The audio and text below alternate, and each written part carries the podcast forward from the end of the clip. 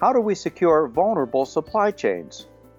Five risks to look for as businesses bounce back.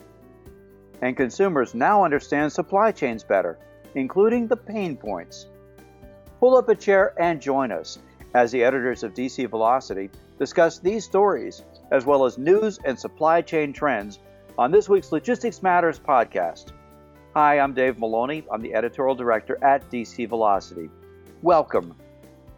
Logistics Matters is sponsored by Honeywell Intelligrated. From system design and simulation to integrated warehouse automation software and technologies to ASRS shuttles and robotics, Honeywell Intelligrated's end to end solutions address the most pressing e commerce and labor challenges facing our industry. To learn more, visit intelligrated.com.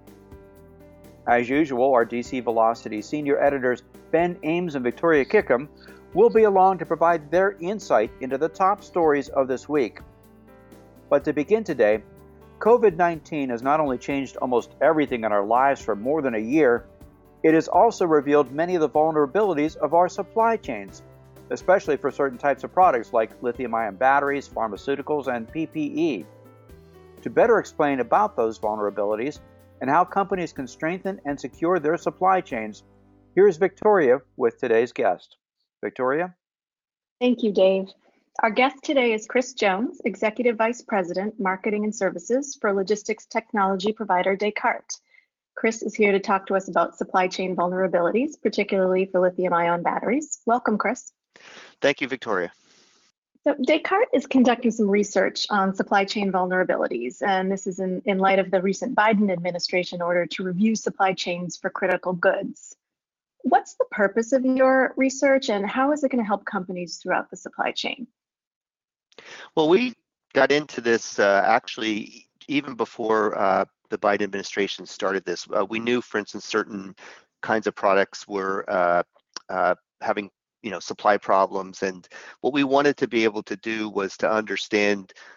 I'll call it what what the risk was around those. So it was really kind of very good timing, and our uh, goal with this was to be able to show people, uh, for instance, alternate sourcing strategies, um, how you identify risk uh, in terms of uh, the sourcing options you have, and and uh, uh, even looking at other things like tariffs and so forth, as you do look at options to make the best decisions that you know really help maximize your bottom line.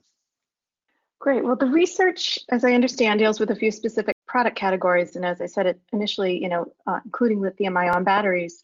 This is an increasingly important product for logistics, given growing interest in, you know, alternative technologies for powering material handling equi equipment, delivery vehicles, and so forth. Can you talk a little bit about how vulnerable the supply chain is for these items? Sure. So let's maybe go through a, a couple things here just to paint a picture. Um, one is that uh, uh, you know I think to everybody's your saying, Victoria, that the demand is definitely uh, up. All right, uh, and it's but it's really spiked in the last um, half of uh, 2020. So, uh, you know, the, the, pandemic did uh, depress it slightly. Um, but when you look at the value of uh, increase, in other words, that what people are getting for the, these batteries, um, it's gone up real tremendously. So just to give you just a quick example. Uh, there's been 11% increase year over year uh, in terms of volume. Uh, uh so that would be U.S. imports uh, for uh, lithium-ion batteries. But there's been a over 30% increase in the value, or if you will, the price. So it just shows that the demand is is really spiking, and and and people are having to pay a premium to to you know meet the customer requirements. Um, what we're also seeing is that that it's interesting how the market plays out. Uh, surprisingly, maybe for a lot of people, um, the the uh, top exporter to the U.S. is is South Korea. So many people would have assumed um, uh, that you know that China, which by the way does ship a huge amount, and I, I should qualify this, they're the top uh, importer in uh, value. But ch- what's happened is that th- this has taken off immensely. So their volumes, for instance, coming out of uh, Korea are up uh, 90%. And uh, one of the real reasons for that is uh, been that the uh, tariffs that have been put on. So the, if you will, the, the trade wars that have gone on, you know, uh, China is right currently at 11% uh, duty rates into the U.S. and South Korea is at zero. So what we're seeing is, you know, um, a huge shift here, but also still relatively few players, if you will, dominating this market. And what about um, lithium-ion forklift batteries in particular? Can you speak to how you know most of those are sourced and and the potential for any disruption there? Well, yeah, there's a couple things maybe to take a to look at uh, for for that area. So what we did was um, we did an analysis, maybe a couple things here. So when you start thinking about batteries, uh, there's let's call it the import of batteries themselves, right? Um, so uh, interesting, we looked at the top 20 uh, forklift manufacturers. Now, we just talked about China and South Korea. Guess what? Germany is actually the largest provider of, of batteries for those folks identified, if you will, as, as batteries imported. Uh, uh, but when you start looking at uh, material, uh, what you find is that um, again, you see South Korea, you see other other countries um, in there, and um, uh, there's been a huge shift, and that shift has occurred really in the last couple of years for these particular manufacturers. So just let this gets to the whole dynamic of the market. So uh, I'll give it to you this way: in 2018 Korea was 25% of the market, all right, for these 20 manufacturers. Uh, they've gone to uh, zero in 2020, and Germany is now over 30% uh, of that uh, value, all right, and uh, that's come in literally in the span of two years. So we've seen a huge shift here, and I think this just points to one of the things as I mentioned before. People are one searching, you know, for not just, uh, you know, can I get it, but how much am I going to pay for it? As I said, uh, you know, the, the value, if you will, our price is up 30% in last year. And you're talking about batteries and the materials used to make them both. Is that is that what you mean? Yes, correct, correct mm-hmm. here. So sometimes the story is not so, I'll call it straightforward. So think of it as you can buy batteries, so as a as a finished item, right, from someone, or you can buy the materials uh, or components, if you will, uh, to assemble them. So that's really kind of what I'm talking about. Thank you. Um, what other products or commodities are most vulnerable right now um, that you're looking at? Well, there's there's really a number of them. This actually goes back to the overall uh, Biden uh, uh, edict, uh, but we we um, we actually are a little broader than what they are. So the uh, semiconductors and printed circuit boards are big ones. As as we all know these days, you've seen automotive companies shut down production lines because they're not able to get chips. Uh, but also printed circuit boards, which probably didn't get as much press, are, are in that same situation. High concentrations uh, of uh, sourcing in, you know, out of China. Um, so uh, not that just China itself should be considered an issue, but when you really look at the, the overall situation, there's a lot of eggs in one basket, so to speak. Uh, pharmaceuticals, uh, particularly vaccines, uh, it's a big deal. Again, COVID has really driven this situation, but uh, there's a, a, some fairly narrow sourcing that's going on there. Uh, interesting enough, pharmaceuticals itself, we, we've looked at it. Um, uh, it's not quite in the same situation. Uh, there's a pretty diverse uh, uh set of countries and manufacturers out there uh, for us. Um, and then maybe the last two, uh, PPE, you know, personal protective equipment. That was such a big deal last spring. everybody was searching for it. businesses really were challenged to run without it. Um, and it went from being in really critical state to having pretty much leveled out. And believe it or not, the U.S. is the biggest exporter of PPE now. So it's kind of a, a amazing situation and how it's changed. The last one that was really on the Biden list was rare earth metals, and and in this case, um, what we're really looking at here is not only their sources highly concentrated, being China and Russia, um, but uh, it's not so much about the the volume of metals. It is really about their role in things like uh, defense and and technology that you know we as a country really just don't have an infrastructure for. Is the government's action on this issue a wake up call for businesses, or do you find that many are already kind of really kind of taking a look at diversifying their um, supply base and sourcing? Well, I think it's a combination. So go back to uh, again, uh, let's take China manufacturing a year ago. Um, you know, uh, February 2020, uh, you know, shipments into the U.S. were a fraction of what they were, uh, you know, in 2019. So all of a sudden people uh, were saying, you know, where are we going to get our goods? Now, here's the other uh, shocker.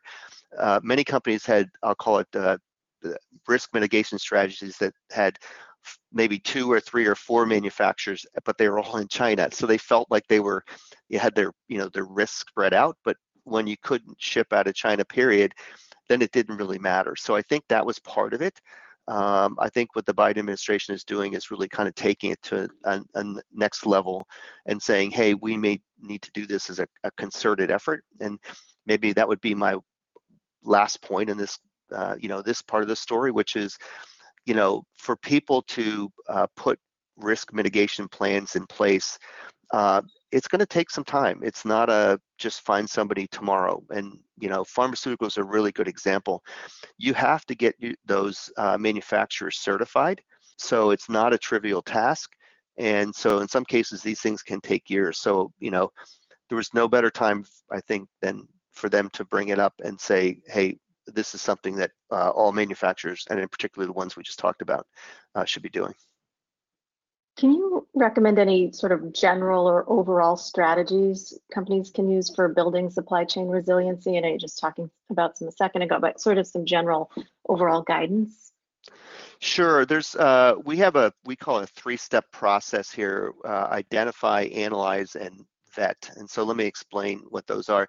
So on the identify one, um, you know, uh, we're all talking right at this point in time about uh, called largely uh, imports into the U.S., but the U.S. is only a, a fraction of the global economy, right? It's the biggest player, but still a fraction. There's a lot of goods that are moving uh, globally that never touch um, our uh, shores. So there are sources out there that that many companies don't know exist, and so finding those um, uh, alternate uh, uh, suppliers is really where people need to get going, right? Uh, analyze is really important in the following sense. I mentioned earlier about duty rates. Uh, you know, especially with the uh, uh, duties that were put on by the previous administration and that have not been taken away by the current administration. Uh, there's significant differences out there. It could be anywhere uh, up to 25% difference, right? So just finding a supplier in somewhere else, you really need to know what that cost is going to be to actually uh, land that product in the US. And then the last one is also really a function of, I'll call it today's environment, which is we, as we called it, vet, which is you need to review the trading partner that you're looking at, right? Uh, the U.S.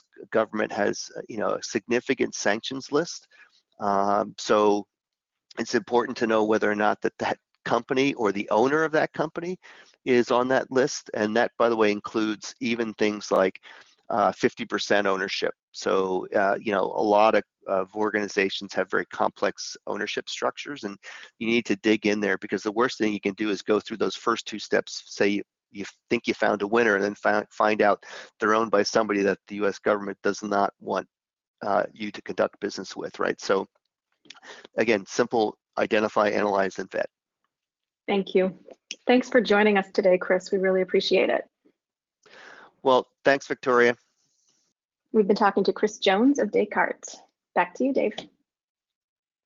Thank you, Chris and Victoria. Now let's take a look at some of the other supply chain news from the week. Ben, we were just talking about supply chain vulnerabilities, and along a similar theme, you wrote this week about a report listing five risks to track for businesses looking to help their supply chain operations recover in 2021. Can you share more about that story? That's right, Dave. Uh, we've all been watching as businesses around the world are rebounding this spring uh, with the rollout of uh, widespread vaccination campaigns and uh, the start of loosening of some pandemic restrictions. But returning to pre 2020 levels of revenue and activity uh, isn't as easy as just throwing a switch. While retail stores and restaurants might just be able to open up their doors again and welcome those paying customers back inside, uh, other sectors uh, will face a much more challenging road back. Uh, we learned this week what some of their specific challenges could be, uh, according to an annual risk report from Everstream Analytics. Uh, that's the newly rebranded name for the supply chain risk management firms uh, that were previously known as Resilience 360 and RiskPulse. Uh, they're now known as Everstream Analytics together, as we said. So one of the group's forecasts was a rise in bankruptcies among smaller and more specialized suppliers. So that's because a lot of governments around the world eased their uh, financial reporting requirements for businesses during the pandemic uh, in a bid to stave off some of the worst impacts of the uh, economic strike. Uh, however, uh, as we've been saying, as economies open back up again, those governments uh, at some point are going to return to their standard regulations. Uh, and that result could be an increase in insolvencies and bankruptcies during the first half of 2021. Uh, another item on the list uh, is a continued rise in cyber attacks on production sites and logistics operations. Uh, Everstream says that the number of reported cyber attacks, which is of course lower than the full number, uh, a lot of companies don't uh, make public when they've been hit, uh, but that number of reported ones more than doubled in 2020, including threats that we've all read about in the newspapers like data breaches and ransomware. so th those are two of the top line threats. Yeah, well, those are some very serious challenges. Did the report mention any steps that companies are taking to deal with those? Well, they're not exactly solutions, uh, but Everstream did cite three other trends that show ways that businesses are evolving and reacting um, in, in, reaction to some of those new realities. Uh, one is a trend toward firms moving their production of certain components uh, to reduce supply chain risks. Uh, they might do that by changing to shorter, more localized supply chains. Um, we've often talked about those in terms of nearshoring or reshoring initiatives, uh, bringing factories and production uh, back into a domestic uh, geographic location. Um, of course, during the pandemic, a lot of businesses were stung by their over reliance on sort of far flung global just in time supply chains. Uh, so we might see some of that uh, moving either closer or more domestic. Another theme um, is businesses' reaction uh, to some of the reasons for the, uh, the, the, blockages in those just-in-time deliveries, um, particularly air cargo, which is incredibly constrained uh, as people have largely stopped flying. Um, a lot of the uh, air freight capacity uh, had been moving in the bellies of those passenger aircraft. Um, so with those grounded, uh, the freight capacity in some trade lanes fell by more than 50% during lockdowns uh, there has been a rise in dedicated freighters with no passengers, uh, but it hasn't made up the whole difference there. Uh, so that leads to a, the final trend, number five on Everstream's list, uh, which was an increasing use of multimodal solutions for moving freight. Uh, because of that tight air cargo capacity, um, also the ongoing container shortages that, that we've been covering, um, and, and of course that ran into some um, particular stress during the Suez blockage. Uh, organizations can't rely on their uh, traditional trade lanes. Uh, so they've started to explore alternative routes uh, for, for moving their inventory. Um, that decision, it, interestingly, is driven less by cost concerns uh, than it is by the need for reliability. Uh, and that can be witnessed by statistics like, I guess, the number of trains connecting between China and Europe increased by more than 40% in, compared to 2019. so companies, so some of them are moving their goods overland instead of by air or sea. Uh, it, it's really it looks like some big changes are, uh, are on the horizon here. Yeah, that's all very interesting. I guess we'll see if companies are able to react successfully to those risks. Thanks, Ben. Of course. And Victoria, you wrote this week that consumers are more aware of supply chains than ever before, and they now understand some of the pain points as well that the industry experienced and we've been talking about today. Can you share more about your story? Yes, happy to. So, yeah, so one year into the COVID 19 pandemic, and consumers are becoming much more familiar with the workings of the supply chain, and they're increasingly concerned about product shortages. Um, earlier this week, enterprise uh, software firm SAP released a, a report. They polled a thousand US consumers earlier this year to get their perspective on the greatest supply chain pain points in light of all that's happened in the past year. And they found that more than a third said they'd lost confidence in supply chains, and that nearly half of them said they've changed their buying habits to include bulk shopping or restocking household items earlier than they did before the pandemic induced lockdowns uh, took hold last spring. Now, that may not seem all that surprising, but it was interesting to see some numbers put to these consumer buying changes we've been reporting on in the last year. Um, so it was funny. They mentioned, you know, some of the the things that consumers were most frustrated about, and a uh, a year ago, and that was sort of the inability to find things like toilet paper at their local grocery stores. So now it looks like that some of the changes they made in reaction to those uh, situations are, are kind of becoming permanent. The survey found that 70% of consumers switched brands due to supply chain problems in the past year, and that nearly 30% of them never switched back. They also found that consumers are really concerned about a lack of um, supply of a lot of items this year. Uh, they're particularly concerned about food, uh, hygienic or personal care products, and also personal protective equipment, particularly uh, face masks, face coverings. Um, another point that they mentioned was that uh, consumers are increasingly worried about pending product shortages that we keep hearing um, in the logistics industry. And it, they found that 84% of, of the people they polled are concerned about the available availability of electronic components in particular. Of course, you know, those are things that are critical to producing everything from smartphones to, you know, cars and trucks. So those are some of the things that are, are top of mind and um, for consumers these days, much more concerned about the supply chain. Right, that's very interesting. So, what are manufacturers, retailers, and e commerce providers doing in response to those concerns? Yeah, so this is very much in line with what Ben was talking about and what we were talking about with our guest Chris earlier. In a nutshell, they're rethinking their supply chain management and sourcing strategies. And part of that change includes finding alternate sources of supply to meet demand more quickly and also keeping more stock of particular items on hand. We've heard a lot of talk about, uh, you know, sort of a changing strategy from having just-in-time inventory to just-in-case inventories. You know, when you, you see retailers and others sort of stockpiling uh, more of the items they know will be in demand, just so they don't have the problems they had a year ago. Um, the survey also pointed out that you know agility and end-to-end visibility across your supply chain remain, remain you know key components of any good strategy. And this simply means you know getting closer to your trading partners throughout the supply chain and tapping into technology tools that can improve visibility um, and communication diversifying your supply base, making sure you're sharing up-to-date information and being connect, connected digitally are, are some of the things that they mentioned. There are, of course, you know, many technology tools and solutions that can help with all of that. Um, and I think it's really interesting that we're just hearing a lot more about those kinds of supply chain management and visibility tools and solutions these days.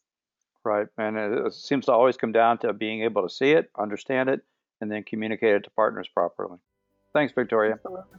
You're welcome.